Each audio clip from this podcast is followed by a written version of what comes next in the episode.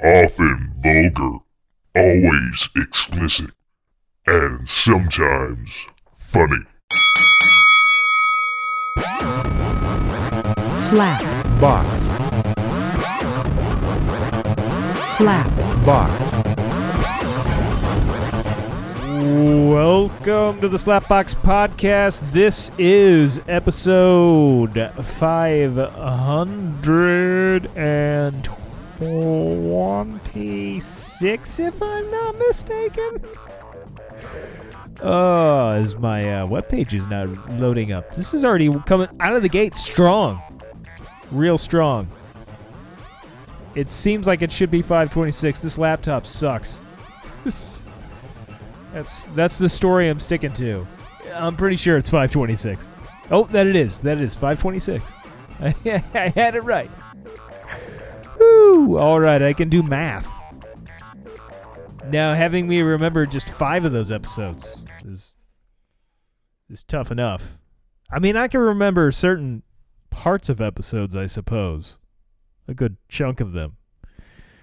At least several hundred of them. Fuck, I don't remember a damn thing about them. There's just, you know, there's probably like 20 or so. I have a good idea of what some of the things we were talking about, or at least who was on it. You know, part of the experience. But for the most part, you know, I have, it's just a conversation these days with myself.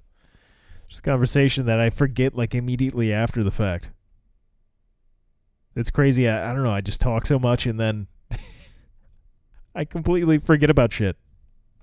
I can often remember what other people talk about, but for some reason myself, it will just immediately be gone. As uh, people like, hey, you remember that? No, no. Yeah, we talked about it like yesterday or like an hour ago. No, no, sorry, I don't remember. Got uh, when my voice is involved, there's just the blank slate. Blank slate. See, I've already forgotten what I'm talking about on this show. Uh anyway. Um So yeah, uh see last week I recorded early on Friday. It was uh so and I put it out. I guess it was 9/11 last Sunday, which was 21 years. That's fucking crazy to think. That was 21 years ago. As uh now people that were born on that day can fucking drink. And uh yeah, did the annual, I guess, listen to the Howard Stern broadcast from 9 11 that uh, do pretty much every year. Find it on YouTube. Shelly sent it to me, a link to one, because, uh, you know, it usually gets taken down. and uh, But somebody always posts it around that time. You're able to find it. It's really weird going back and listening to that now. Is uh, you know, this is 21 years ago. It's weird going back to that moment of how things were and like the the moment of when when the shit was going down. oh, but that's a dark rabbit hole. I figure I don't need to need to start off on that note and like continue go to, down that road. Um, but uh, more uh, on a lighter note. I recorded it early last week because I was going to go run out at Berryman Trail in preparation for pacing my sister out at the uh, Ozark Trail Race 100. She's doing the 100 miles. I'm just running like 21 and a half miles with her at the end, which by that point I'm betting she's probably going to be doing a lot of walking. So on my part, it's going to be fairly easy. My part's just going to be like hopefully just it, it'd be a positive influence to keep her going. So try to entertain, you know. Uh, I mean, I should have plenty to talk about. Again, I forget about shit I talked about. I don't remember if I told her the shitting in the bed in Russia story. I'll have to I'll have to ask her on that. But I've got plenty of stories other than that. There's other shitting stories, I guess. There's you know I shit the shit underneath the bridge, the Katy Trail. There's a lot of stories when I was a kid about shitting that I'd really I, I'd really not like to think about. They're not funny. They're just embarrassing. It's fucked up. I was a dirty little kid. I had issues. I had a lot of issues. I still have a lot of issues, but I, I'm not. Thankfully, uh, I'm not. Uh, I guess as bad as the child me. I guess we'll go with that, right? Anyway, so I went to Berryman uh, for the Mark Twain Summit.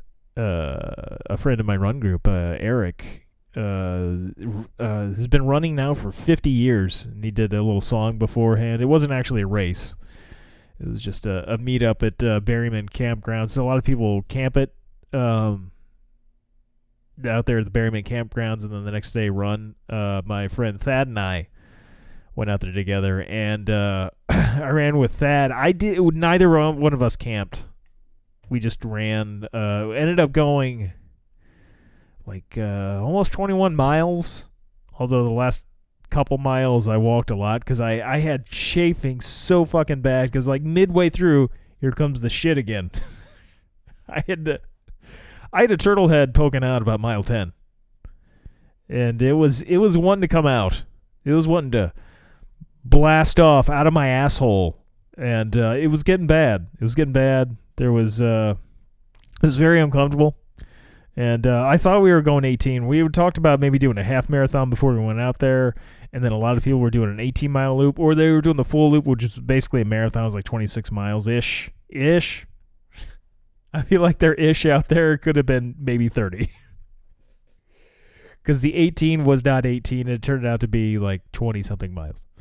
Um, though we did we did take a bit of a detour. The detour might have tacked on a little bit too much to that. Um, because uh, again, at ten miles, like man, I really had to shit, and uh, felt like there was no good place to shit on the trail.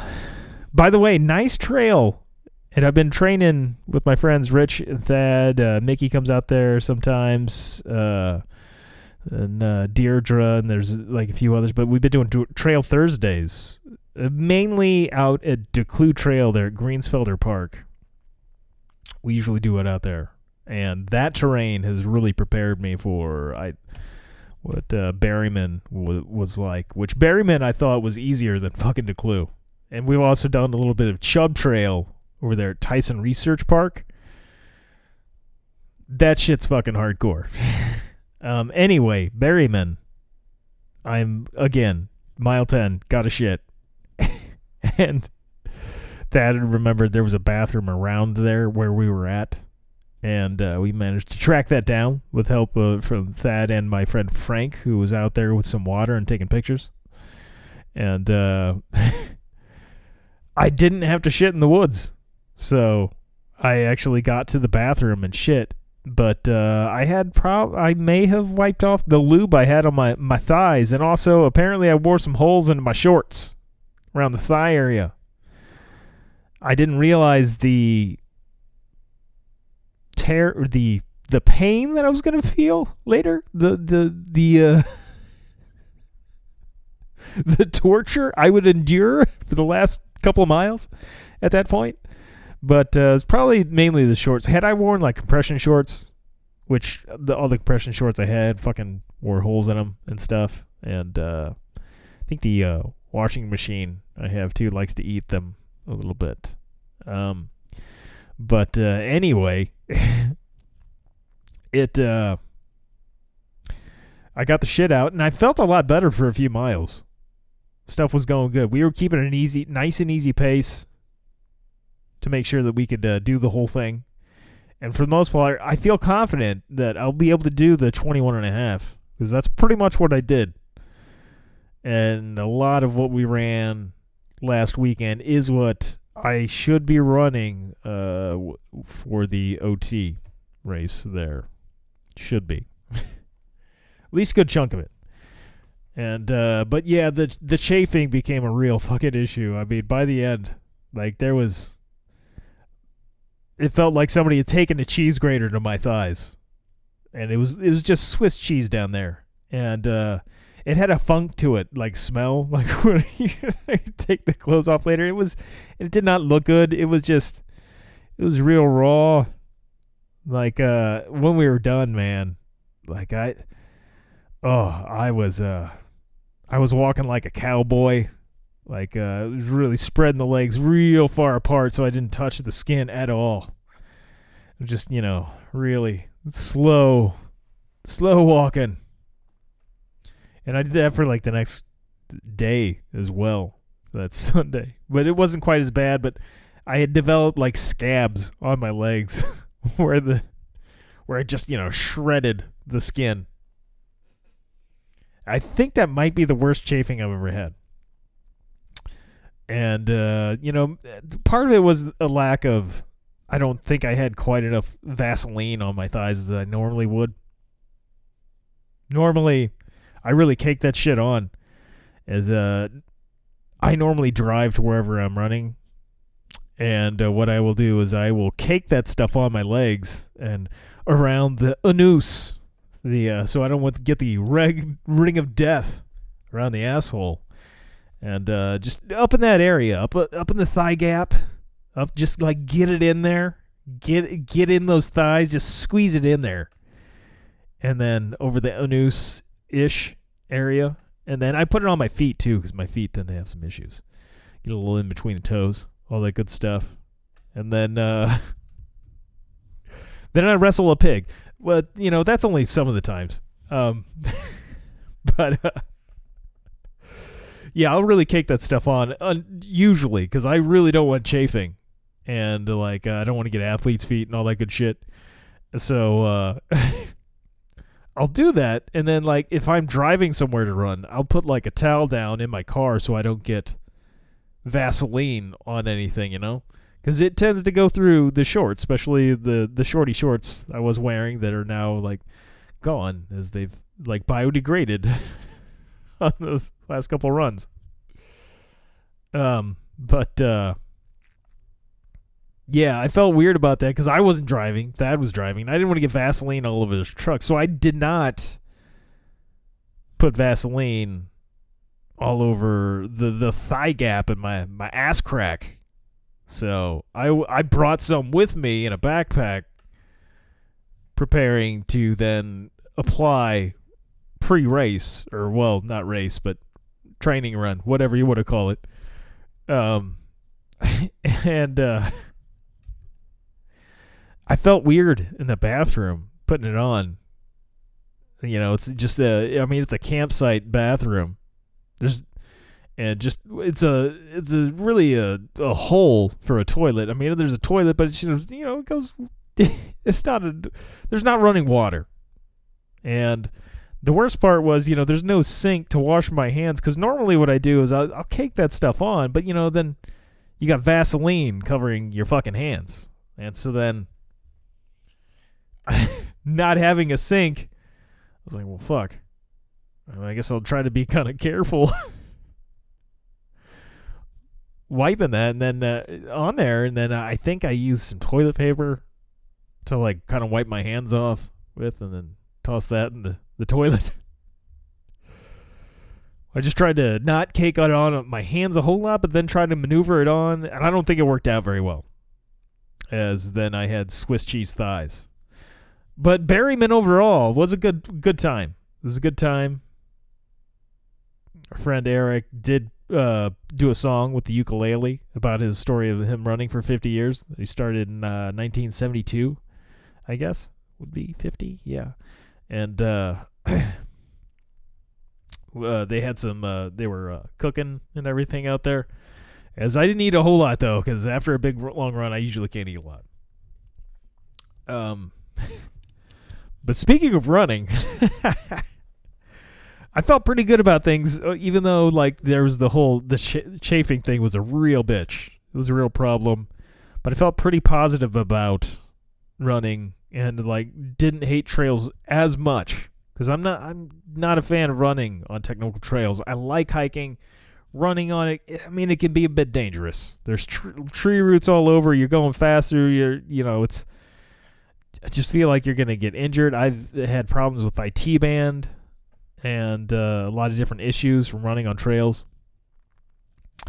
So far this go around, I haven't had too many injuries from it, but uh, it kills me because all my fr- you know a lot of my friends are huge into technical trail running, and they swear because like the road destroys you, the asphalt and everything. It's really rough on your feet and whatnot. And yet I've had a lot of history in the past with running on trails, and then uh, it's it's a different beast. And I guess if you're out there, you're doing it all the time, you're a little bit more used to it. But it works a different set of muscles. And I've had issues with, again, IT band, a lot of knee issues, and everything running out on trails. Then I end up having to do strength training for a while, and it's it's uh it can be rough.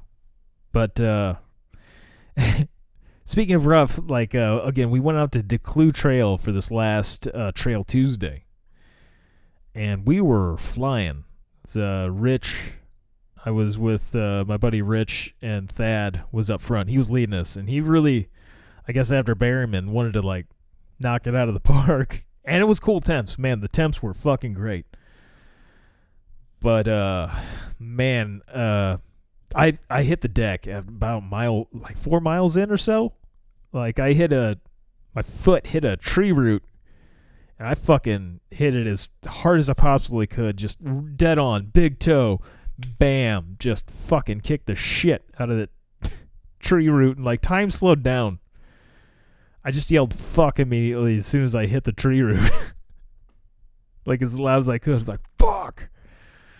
Just out of just pain and just anger. And uh I knew I mean, I was I was concerned that there might be some real injury there, but uh time slowed down as I was pretty sure that I was going down. Like there was but it, it, it was really slow. Like I went off the trail which is that section of trail that there Declue was you know fairly narrow and uh I totally didn't see that tree root at all before I hit it. 'Cause we were going like a averaging I think when I looked at my watch right before that averaging a 920 minute mile on very technical trail, a lot of rocks, a lot of tree roots and stuff, a lot of elevation. Although we were going we were going mostly downhill at that point, which does make it easier to do. Now, a 920 on the roads really easy for me. On that kind of surface, no, it is not. I would rather not run that fast on technical trail, but um anyway, again, I fucking hit this thing. I'm fuck, I'm yelling fuck really loud. Surprisingly, I didn't scare off all the deer that were around. There was a fuck ton of them. Um, but it's as time slowed down, I could tell I'm going down, and I'm trying to readjust, readjust, but it's it's just not happening. My foot must have gone way behind me, and I just couldn't get my balance back quick enough to avoid fucking hitting the deck. And apparently, I hit like a baby tree or something. I know I hit some kind of like small tree and I don't remember hitting my face, but apparently I did hit my face a little bit, as I've got like a scar on my eye. There's like a, a bruise above my eyebrow, on like the opposite eye.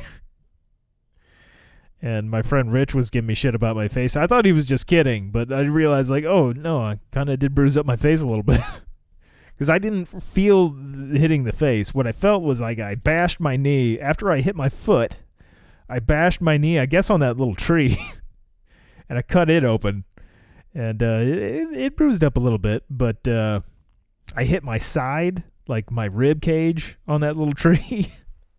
I got, and then I hit the ground, but uh, I kept my face from hitting the ground, and I, I bashed my hand a little bit. It was, it was not pleasant. At least I didn't hit like rocks on the way down, like real solid rocks. Like the, you know, I could have could have done some real damage, but uh, the fun part came like the next day and I, like well of course i did have to run a couple miles after doing that and it hurt like hell. My fucking toe hurt really bad. I th- thought my toe would get over it though because i've bashed my toe pretty good before. Maybe not that hard but I, I felt like my toe would be fine but i was more concerned about my knee because i've had knee issues in the past and they can be tricky. So i was pretty concerned about that like when I got home that night, of course I I did uh, run a bath with some. I got this stuff for uh, it's it's meant more for feet, but it's got Epsom salt plus like some other shit in it. But I I imagine you just put it in a bath. I mean Epsom salt, you know, people just bathe in that a lot of times for aches and pains. But this stuff's got eucalyptus and ment- mentholated shit, a bunch of shit in there. that I have like a little foot bath thing with the jets in it, and I just filled the whole bathtub up and put some of that stuff in there, which felt great on my foot and my knee. But at that point, man, I couldn't put weight on my foot at all without feeling pain, which was concerning to say the least. Um, but I figured it was the first night. Like it, it should get better in a, in a couple of days. I figured if anything, I, I probably sprained it. Um, and I didn't, you know, I can't afford to even like a co-payment at a for a doctor's visit at the moment. So I'm like, oh, just fucking, I'll, I'll deal with it. and uh, so I, I'm sitting in the tub with the Epsom salt and all that stuff. And again, it feels feels good on the foot and the knee. However, I got quite the burn going on on the thighs where the cheese grater went on my thighs because it still hasn't healed yet from Berryman that happened, you know, just a few days prior to this. Uh, before this, it, it yeah, and uh, that burned. But I sat in that tub for a good hour because, like, I, eventually I got over the burn. Um, Bernie Sanders wasn't there, but uh, the burn. I'm feeling the burn. Um, but uh, yeah, it felt good. Uh, it felt good. My pain. I had way more pain from the foot. That I was more concerned about that than the the burn that I was feeling in the thigh area, in the thigh gap. It's like I can deal with that. Let's just get this foot thing situated. And so I sat in there for a while. I iced it up later, and uh, was hoping I wouldn't be a complete fucking hobbled up, handicapped mess come Wednesday. But uh, as it came to be, yeah, I felt like a like I should get the handicap pass, you know, for for my vehicle the next day. Like it was, it was pretty rough, and uh, early in the day, it wasn't wasn't as bad. But by the end of the the workday, and I was just fucking. Thankfully, most of the day I was working by myself because I, I don't know. I might have fucking flipped out on some people just because I was in so much pain. I was just fucking hating life in general. I mean, I was really hating life, and uh, I I really don't know how I made it through work that day. I mean, the pain was fucking terrible, and I had to keep walking on it all day, all day, on my feet, on a concrete floor. I'm just fucking hating life. Then I get home and I take off my shoe and I look at my foot and I was really concerned at that point because my foot had swollen up quite a bit. I wish I would have taken pictures of it swollen like that, but like comparing the, my two feet to each other, it, it was not look it did not look great. There was a big discrepancy. One looked like like almost grapefruit, maybe not quite grapefruit, kind of swollen. But man, whew. And uh, it was like right where the big toe meets the foot, like the joint in there. It was more of the foot that was swollen than the toe so much. So I was really paranoid that day. I was like, fuck, I think I might have gotten a hairline fracture because I didn't see any like bone jutting out or like uh, the toenail wasn't like really fucked up like uh and because if it was like a real heavy fracture like and stuff was out of place like you'd really notice and there'd be a lot of bruising and such but a hairline fracture you know can happen and it won't look quite that bad but uh it still hurts a little bit now but um the I was really paranoid that day, and I was reaching out to like my friend Megan. I was like, "Fuck, I think I may may have broken my, my toe." And uh, with that, the night before, it was telling me I should probably have to, you know, if it's broken and stuff, I'll end up having to wrap it and everything. And then Megan's like, "Yeah, you need to look how to wrap that shit." So uh, I did end up wrapping it that night with some uh, sports tape stuff I got from Walgreens and some gauze. I wrapped it over the night, and uh, I fucking. Oh man, this is another pisser too. I had the foot bath thing going with the Epsom salt, like the the day after injuring it, because that was the night it really fucking hurt. and I was really worried that uh, maybe it was broken. Uh, I'm playing Tony Hawk and just fucking massaging the feet in there, and I got my one good controller for the PlayStation because I've been through like four or five of those for the PS4. It's been ridiculous. The fucking joysticks in those things are fucking useless. They always fuck. It's playing the first person shooters seems to be where I grind out the fucking thumbsticks. I've never had that many problems with controllers on any system before, but uh, like it's it's drove me nuts. And this one's good. This is a good fucking controller. And here I am, fucking all wounded and shit, playing Tony Hawk. I dropped the fucking controller in the fucking foot bath. Son of a bitch. It appears that it's not working now. I didn't have like any rice or anything to put it in to like dry it out, and I couldn't shut it off. Somehow I could not shut the fucking controller off and like uh, I wasn't about to go anywhere. I'd already been to the store and like I was in such pain. I'm like I'm not fucking getting up, dude. I guess this controller's fucked. I guess she's one of the shitty controllers I still have. I just won't play many games on the damn thing. Like son of a bitch. It's still not working as of today. Like motherfucker. But my foot feels better. There's that. I got that going. And apparently, I can't drink alcohol anymore because after third Thursday, and I feel like just shit. I had three drinks. I wasn't like knocking them back.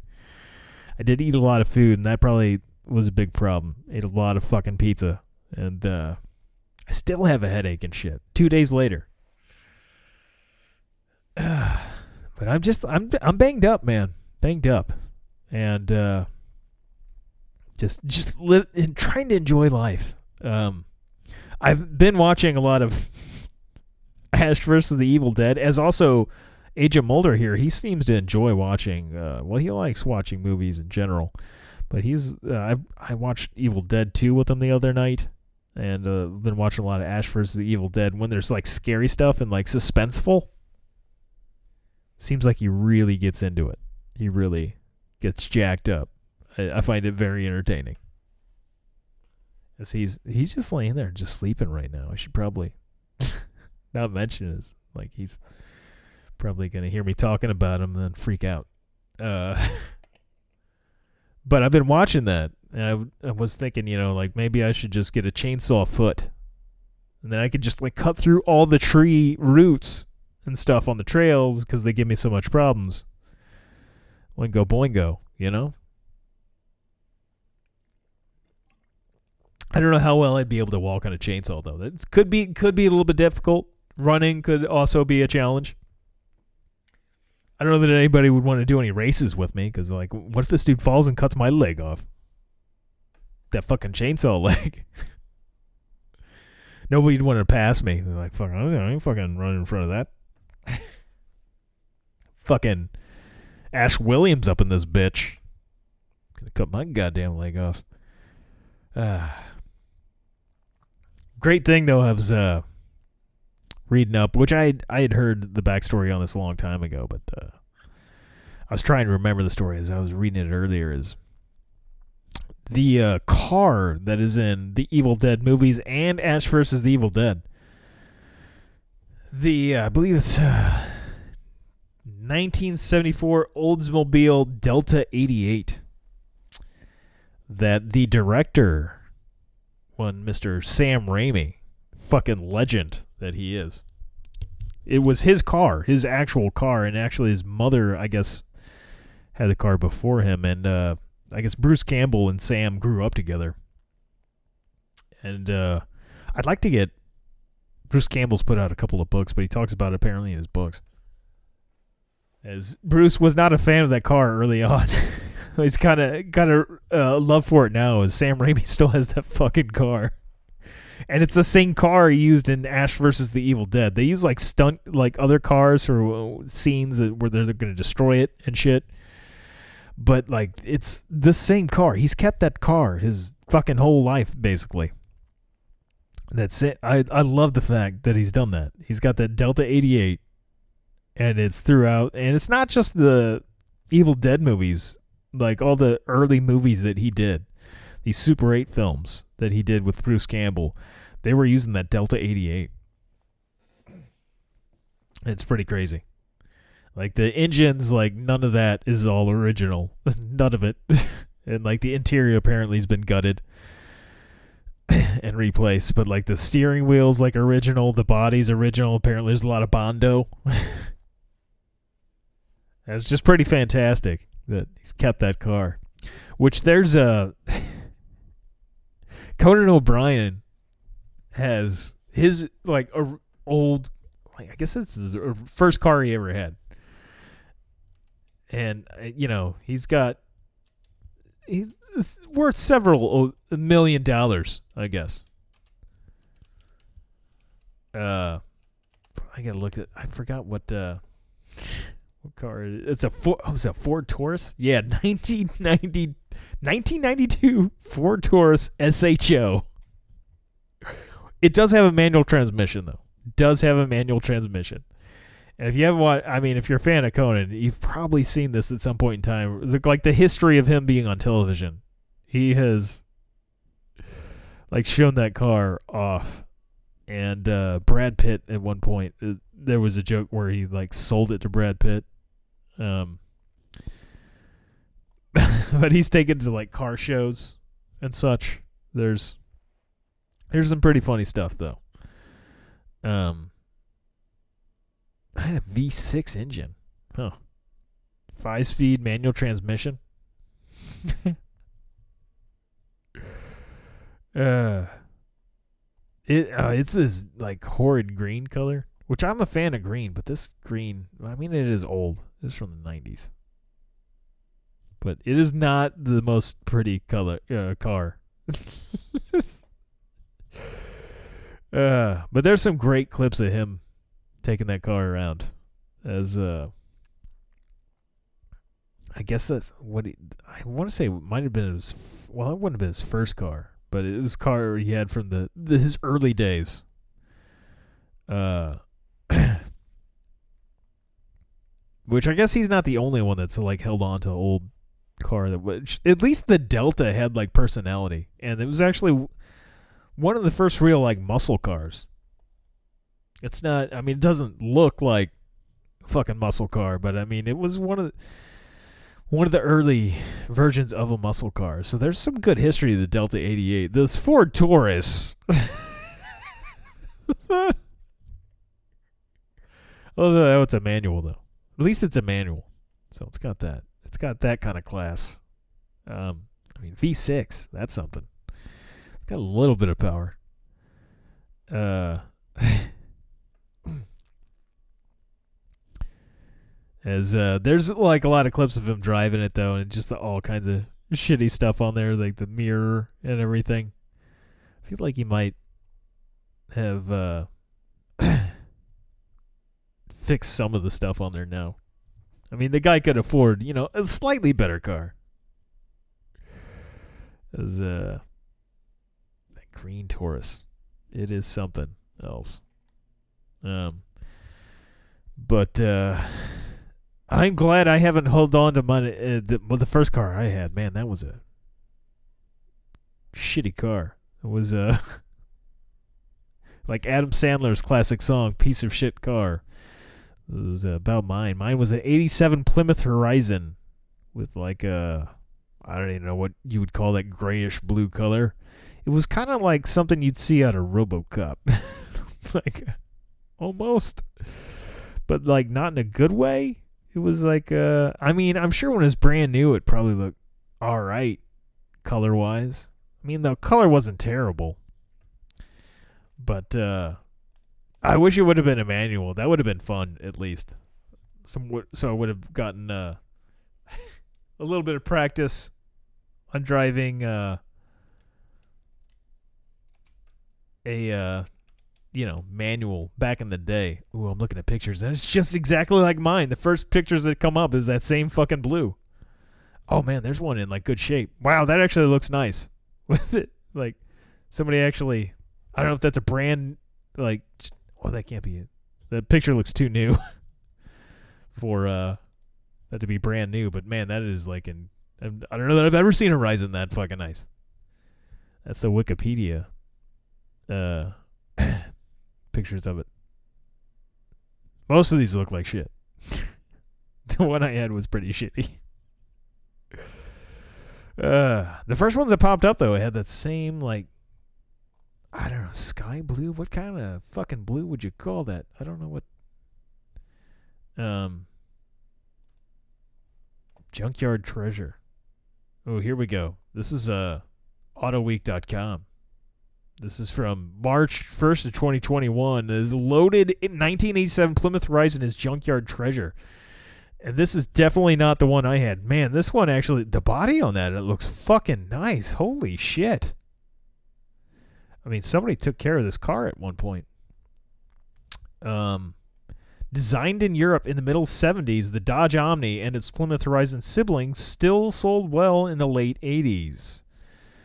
Uh, tell me about it. Um, when Chrysler needed a small car to sell in North America, Chrysler Europe owned Rootes Group stepped up with the Hillman Avenger, which went on sale here at the Plymouth Cricket starting in the, seven, the 1971 model year. At the same time, a deal was inked in, with Mitsubishi to sell the rear wheel drive Colt Galant on our shores. A bit later on, Chrysler America and Chrysler Europe joined forces to develop the Omni Horizon a modern front wheel drive machine that first went on sale here in 1978 model year. It was a success on both sides of the Atlantic, so much so that the sales continued here all the way through 1990.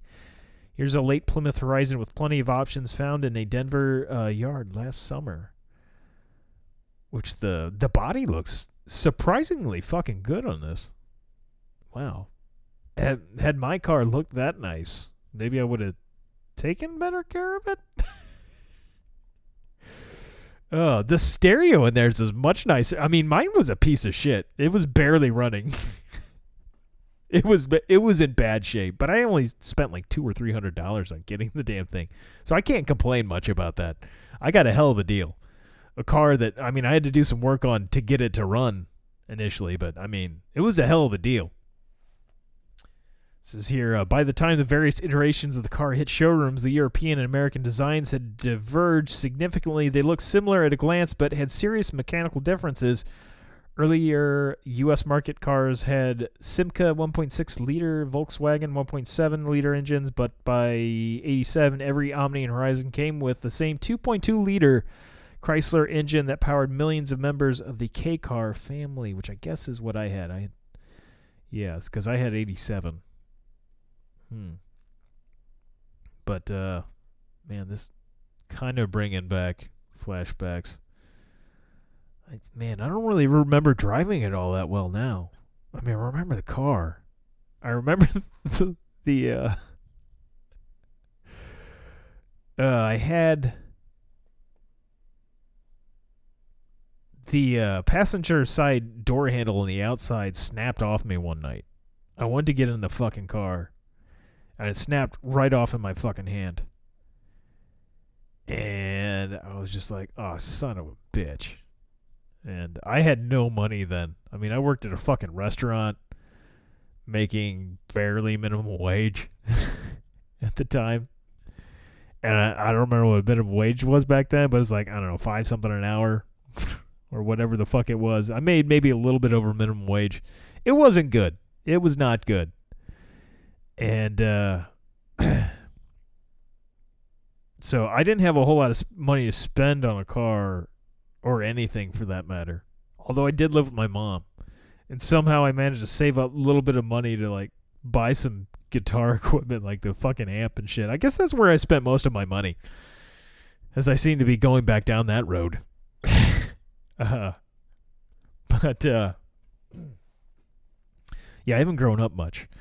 Um, yeah, so when that door handle broke, I ended up either keeping the window rolled down and fucking going all Dukes of Hazzard style, jumping in through the door, which I didn't do that much.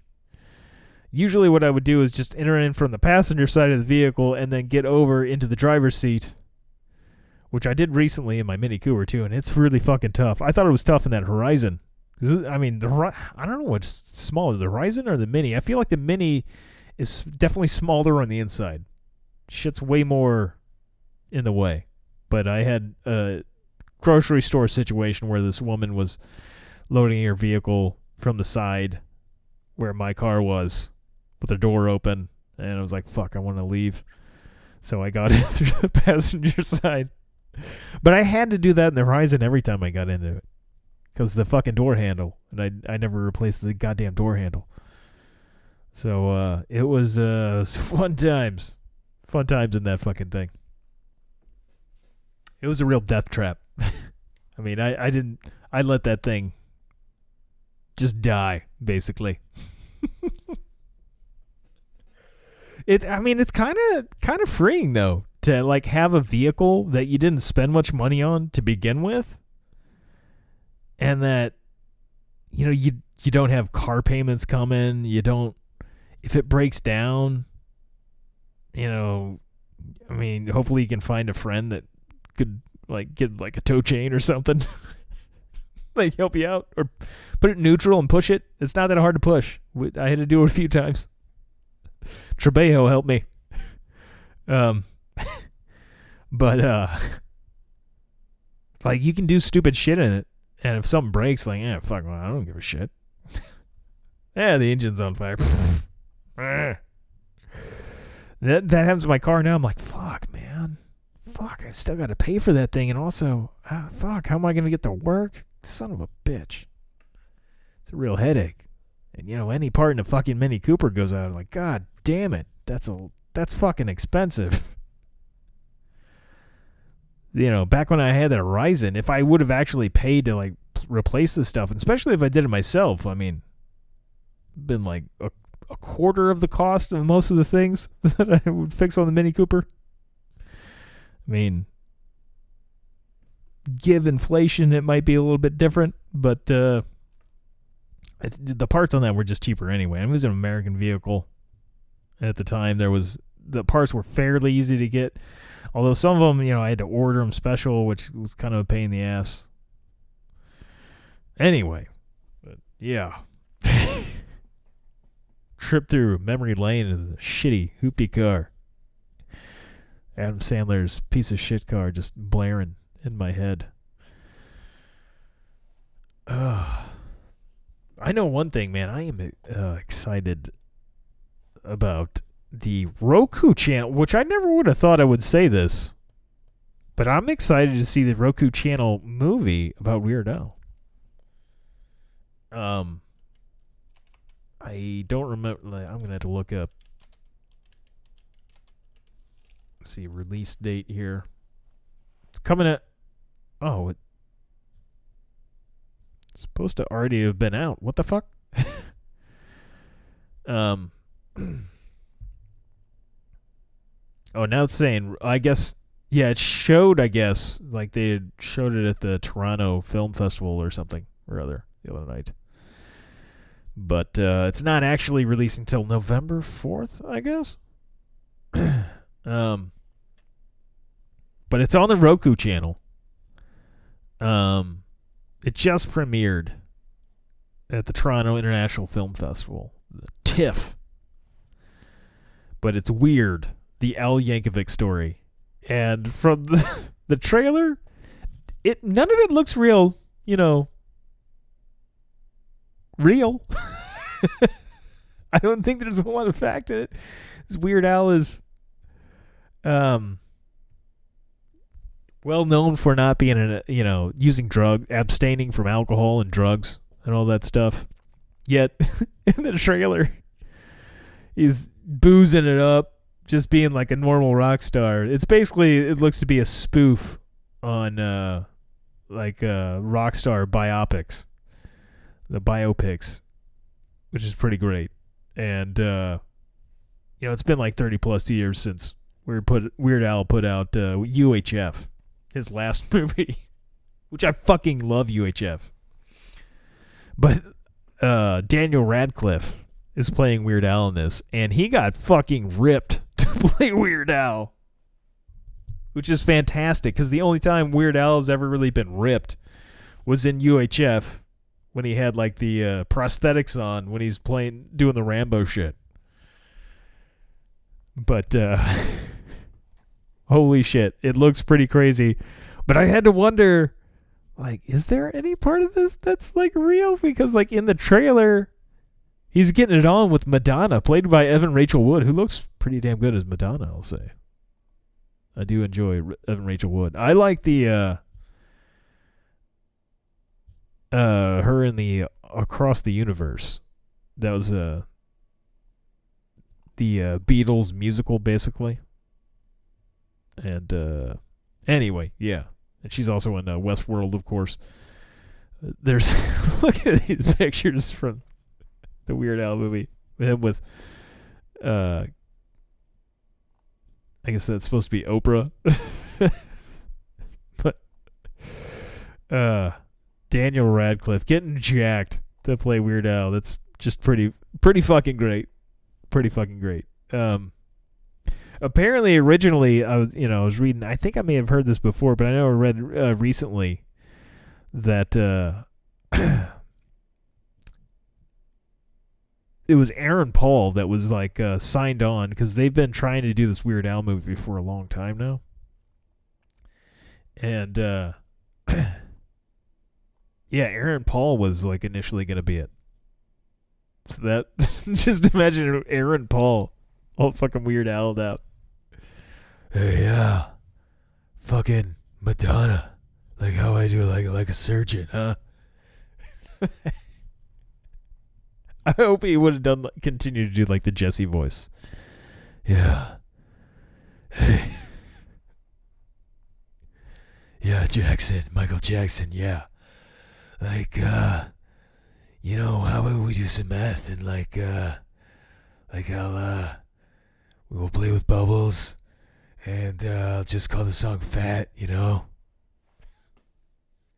Yeah, science bitch. Yeah. Yeah, I'm fucking Weird Al.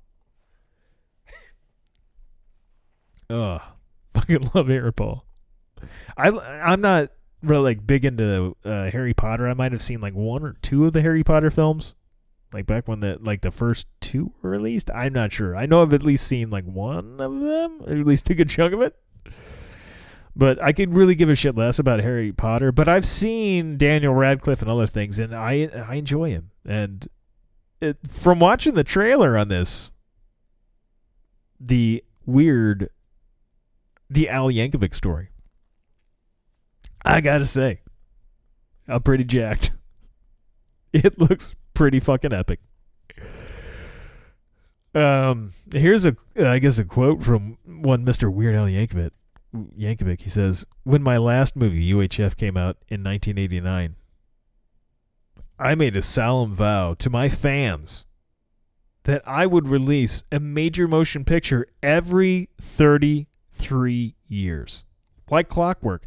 I'm very happy to say we're on schedule, said Yankovic in a statement, and I am absolutely thrilled that Daniel Radcliffe will be portraying me in the film. I have no doubt whatsoever that this is the role future generations will remember him for. Ah, that's so good. I hope that I hope that's it. They when you think Daniel Radcliffe, you should just think Weird Al Yankovic. There's no Harry Potter. There's no Harry Potter. There's there's only one Weird Al. He doesn't need a magic wand. Just needs you know, a bologna sandwich, my bologna, and an accordion. You know, that's pretty much all he needs. Maybe a perm. Uh, I hope Michael Richards makes an appearance. I know Weird Al's uh, playing like some sleazy, like record exec or something of that nature. But I, it would be great if they stick like Michael Richards in there somewhere with a mop. As if you're if you've ever seen UHF, of course, Michael Richards plays. Well, he starts out as a janitor, and then, uh, of course, the whole premise of the show is, uh, or the movie, is that uh, Weird Al runs this TV station that is like on its way under, and like, uh, like he just got the like his like a relative or something passed away, and he was got it in a will or something. I don't remember exactly how he got the station, but uh. he ends up just doing whatever he wants at this TV station, this tiny little TV station, and then uh, started letting all kinds of crazy ideas go on on all these shows, and uh, Michael Richards plays like his janitor, and uh, he ends up get, giving him a kids show, but he wants to keep the mop that he has. He loves his mop. Like that's my mop. it's a big thing, the mop for him. I just hope that that's somewhere in this, this story because I feel like that mop is very important. It's like Sam Raimi's Delta, the Delta, or the uh, the classic, as he likes to call it, the classic, the Oldsmobile, the Delta. You know, if and I hope it's the original mop from UHF. Maybe Michael Richards kept it. Maybe I feel like it probably, if anybody kept it, Weird Al probably has that, that exact mop. Well, there's a whole thing like uh, he had a mop, I guess, in UHF. It's been a few years since I've watched UHF, but I uh, there was the job he had as the janitor. Somebody uh, intentionally broke his mop or something, or took his mop. He's very upset with it. And then I believe Weird Al gave him a different mop. but I feel like there's at least one of those mops made it out of UHF that uh, could make an appearance in Weird, the Al Yankovic story. The so very true Al Yankovic story.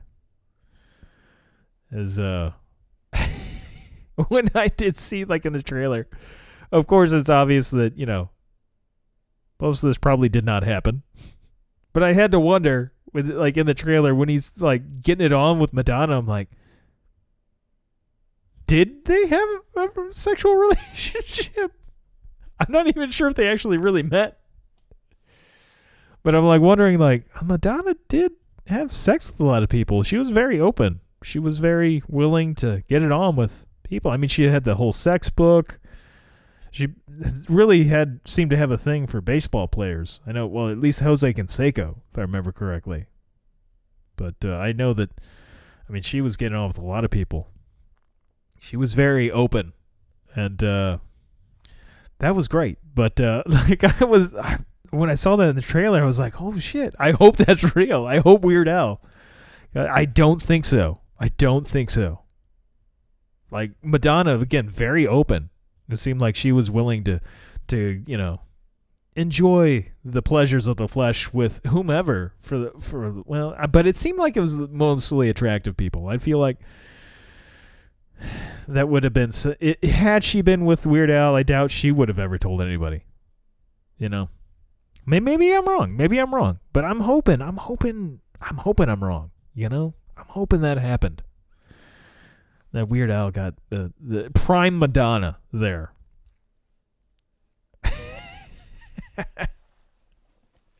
it, it's just it's kind of sad that he was never jacked like that. He was always just kind of just kind of weird. As, uh, I love Weird Al though. Fucking love me some Weird Al. Man, he's actually a really good musician too. Like when he does songs that aren't just like parodies either. I mean, he's fuck his parodies, man. He goes through great um effort to make sure he, he nails down the details of the music to where he's he's nailing you know how they did the the music. It's not just like he just does like vocals over the stuff. I mean, they go through and do all the instrumentation the way it was like in the original song and all that stuff. And then like whenever he's done like videos in the past, like the uh, smells like Teen Spirit one, which I forgot what the the parody actually is for Weird Al. I know it's the basically just saying that you know no one understands what the fuck he's singing. they went through and filmed the parody video of Nirvana at the same place that like smells like Teen Spirit was filmed, and they hired a lot of the same uh, cheerleaders and stuff that were in the video, the actresses that played the cheerleaders. And so uh, I mean, they went through a lot to like really nail down everything. The guy takes his craft serious. He takes his making fun of things seriously, and I appreciate that. I appreciate that a lot. I admire the craftsmanship, sir. Good sir, good weird, weird sir. Um, but oh man, like Amish Paradise. I mean, there's some classics. The Amish Paradise Paradise might might be the best, but I mean, there's some good fucking parodies in there. I mean, churning lots of butter. I mean, that's good shit. Um, but there's some too that you know I don't think really got a lot of play. But there's like a, a Doors one. He did like a. I mean, it's kind of a parody of a Doors song, but it's more of like in the style of the Doors. It's the Craigslist song. That one's pretty fantastic. That came out around 2010 ish, maybe a little bit earlier than that. I don't remember. Um, but oh man, I was recently uh going through and listening to some Weird Al songs I hadn't heard before, and you know, there's there's some good shit. You know, it it is funny though when he got started, it was everything was eat it, fat, my bologna, my bologna. Uh, it was, it was a lot to do with food, and uh, but he he became more clever than that, you know. But by the time he moved on to Madonna, it was like a surgeon. uh, there's, I mean, the Gump song instead of Lump. That one's not that different than Lump. It's almost when I hear Lump, I just I think Gump, because I mean I love Forrest Gump, so there's that's a thing. Uh, oh, smells like Nirvana is the parody version of Smells Like Teen Spirit. I like the saga begins. That's basically American Pie. Um. Oh man, this movie, November fourth, I guess is what it said. It seems.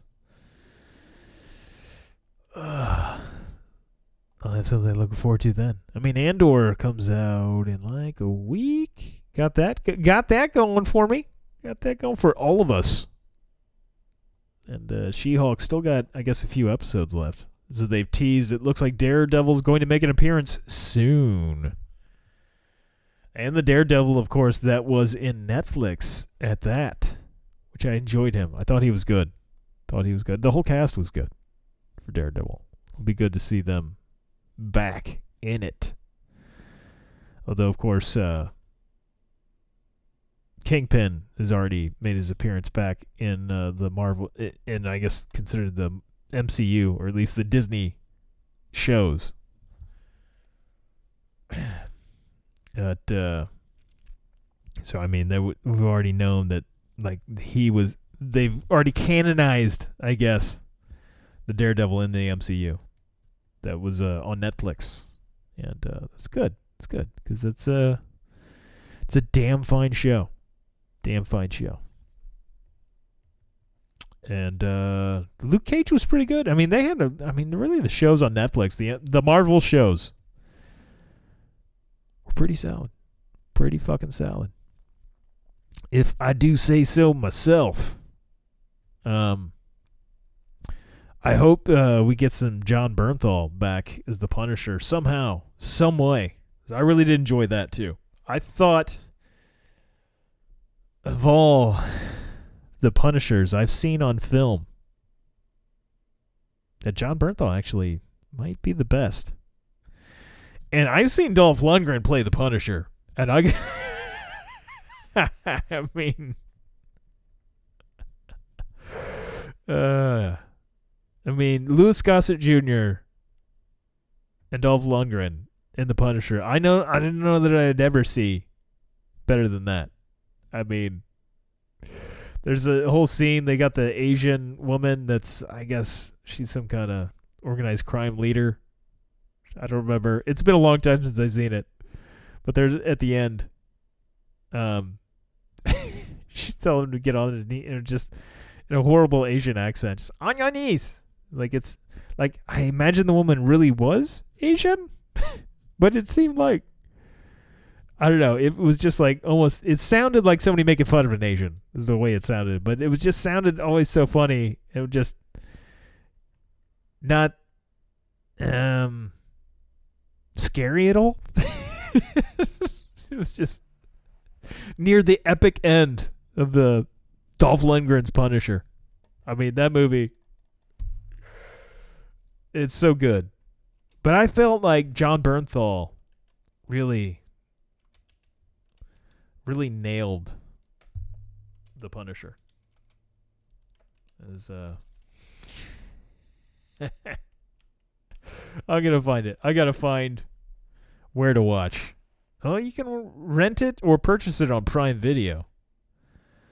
Um, Louis Gossett Jr. Oh my gosh. oh man, TV Guide says it's only two. Oh, one and a half stars. They don't even go two stars. Oh, then it says the same thing. Oh, TV got then three stars. Where's the why? uh, IMDb gives it three stars. Let's let's read some reviews. Okay, like this is a. Oh, I love this movie poster. Holy shit, he really looks fucking. Well, you know what? I did kind of forget about one that was pretty solid. The Ray Stevenson one. That one's pretty good. I did enjoy that. I didn't care for the Thomas Jane one with John. I think John Travolta's in that. But I did. I did really enjoy the Ray Stevenson one. Like it's kind of cartoonish and animationish. I I would prefer, I guess, the uh, Jon Bernthal Punisher series, but the Ray Stevenson one that was pretty good. I felt like it was uh like almost like uh almost like a hobo with a shotgun ish. Like over the top violence and good stuff. I thought it was uh I think that one might just I remember uh, Punisher Warzone. Okay, that's what that one is. Which the Thomas Jane one's rated higher on IMDb. Not by much. Or no, that one's rated eight stars. Fuck that. what the hell? is uh or no? Six point four. What is this dirty laundry one? Was there more than one?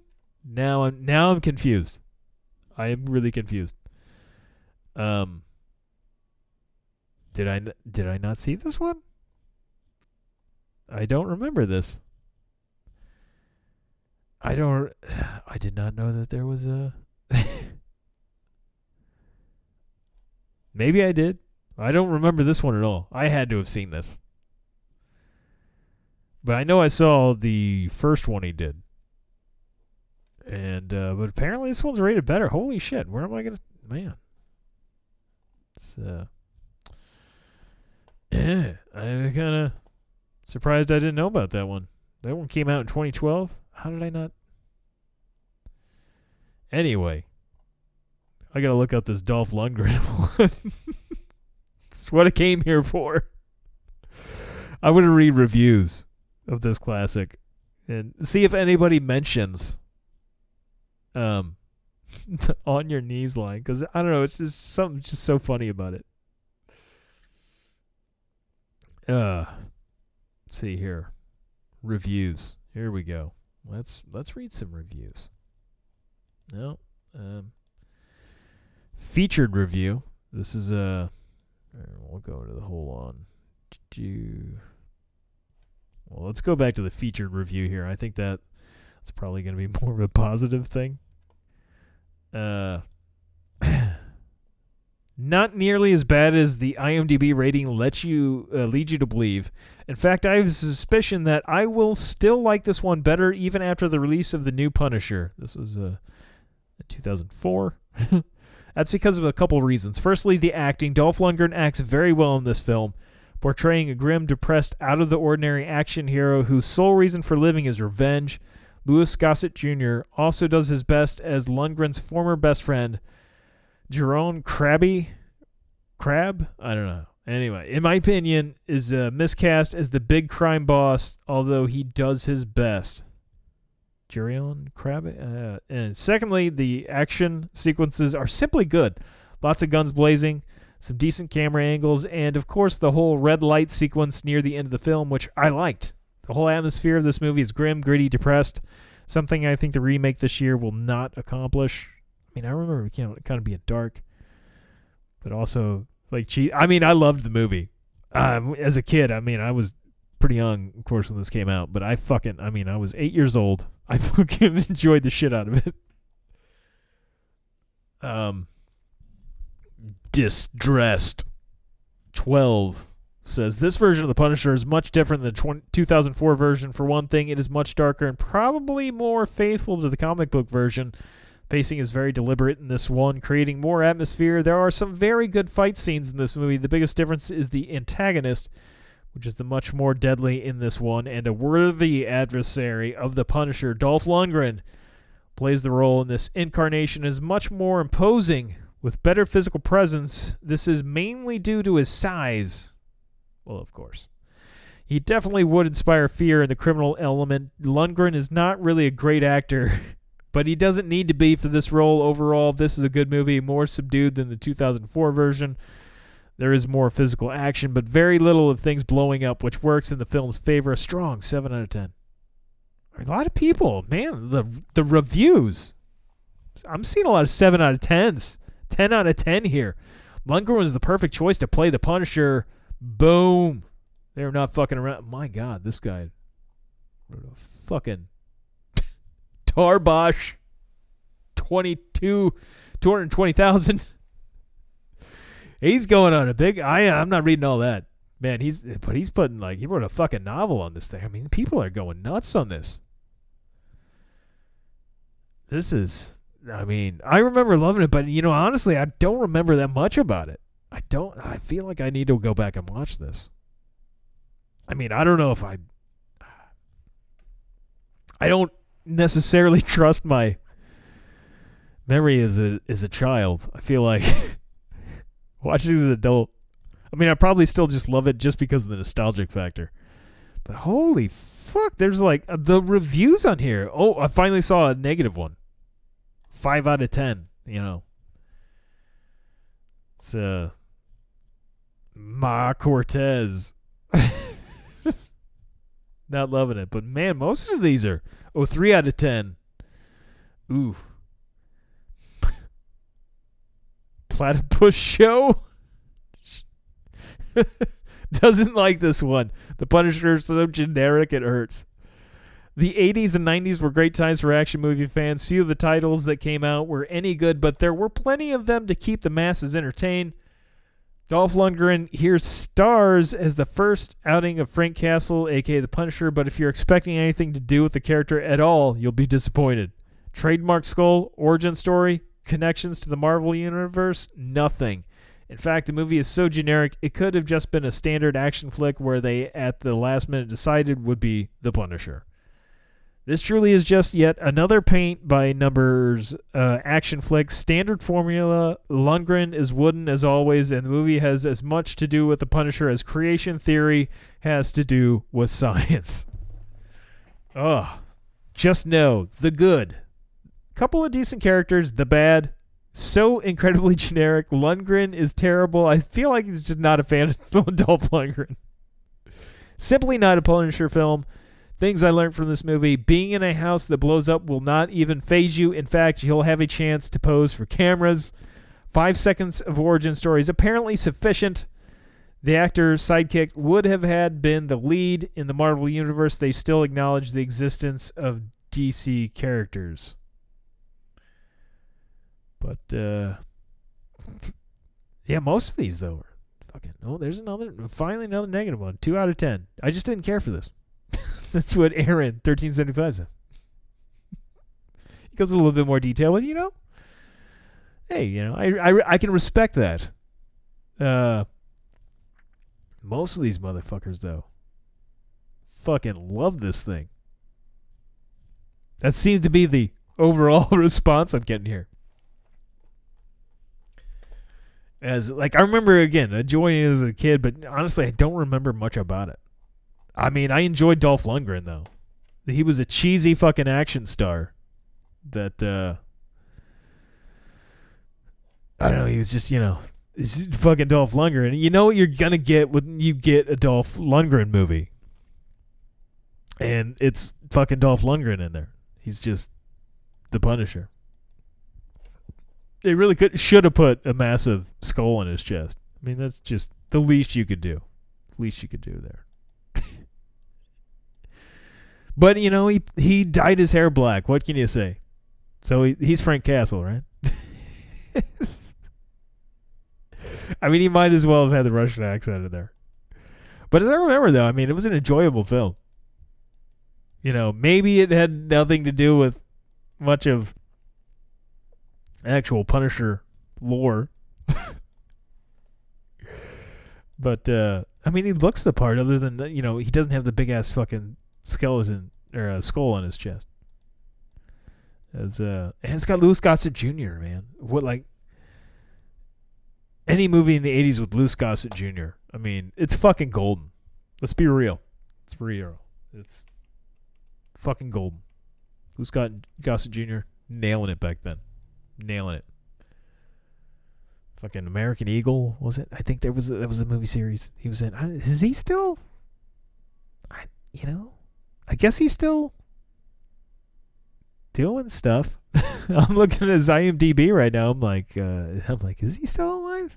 I mean, he's in Enemy of Mine. That's a good movie. Jaws 3D. I mean, how can you go wrong there? it's in 3D. Uh, there's uh, oh yeah, I guess he's still, still doing shit, man. Fuck, he's got to be getting up there. Born in 1936, yeah. Louis is he's a fucking great actor though. Fucking love that. I mean, he's classic shit. Definitely like I mean, I don't know that he's got much range, but I definitely love a lot of fucking uh movies he's been in. A lot of these newer ones, man, I'm just not He's on the new Hawaii Five O. I never, I've never watched any of that. yeah, I'm not these uh, movies. Yeah, I'm not. Uh, I'm never, I'm never familiar. Oh, a lot of it's just post production. What the fuck is it? Just like voiceover? What the fuck? All right, no, that's. I'm sorry. The movie's in post production or whatever the fuck is going. I guess they're remaking The Color Purple. They're uh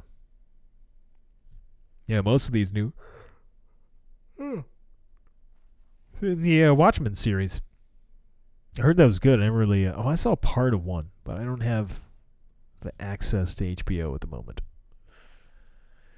There's, uh but holy shit in the 90s, the motherfucker was killing. I got to go back to his 90s appearances here. Let's here 90 80s and 90s. There's uh he was on. Oh, yeah, that's right. He, I think I gotta remember this. he played Sergeant Timko on uh, the Ellen TV show, not the daytime talk show, but like when she had a sitcom. I think I gotta remember that because I would. I think uh, watched that show quite a bit back in the day. Oh, Iron Eagle. That's the the sh- the movies I was thinking of. Iron Eagle. Those movies were fucking. uh, those were fucking classic. That's when it, when I think 80s and 90s. I think of Louis Gossett Jr. Fucking Iron Eagle. Mm. Now I'm looking at ooh Diggstown. That's a good one. It's a boxing movie, and uh, pretty fantastic. I man, there's like was there at least like four or five of these fucking Iron Eagle movies? I knew there was a lot. But uh oh yeah, Toy Soldiers. That's some classic shit. Sean Astin, I think, is in that. Where uh the whole premise of that one, like uh some terrorists take over this fucking school, this boys' school. Like here, here's the uh, brief synopsis they give you on IMDb. A group of troublemaking boys decide to take a stand when terrorists seize control of their boarding school. Fuck yeah. I feel like this is also one that I watched as a child that maybe watching it now, maybe I'm not going to feel as good. He's got fucking Wil Wheaton, Sean Astin, R. Lee Ermey in it. Fuck yeah. As uh I, I Oh yeah, Louis Gossett Jr. plays the dean. I'm like, trying to remember what part. Uh, I remember watching. I watched that shit in the movie theater. That's how hardcore I was. That was uh, Wil Wheaton. It's got this fucking ear. Man, I really haven't watched this in a long time. It, it's wow, it's so dated now. Of course, a lot of these you know kids in this movie are like fifties now, so there's that.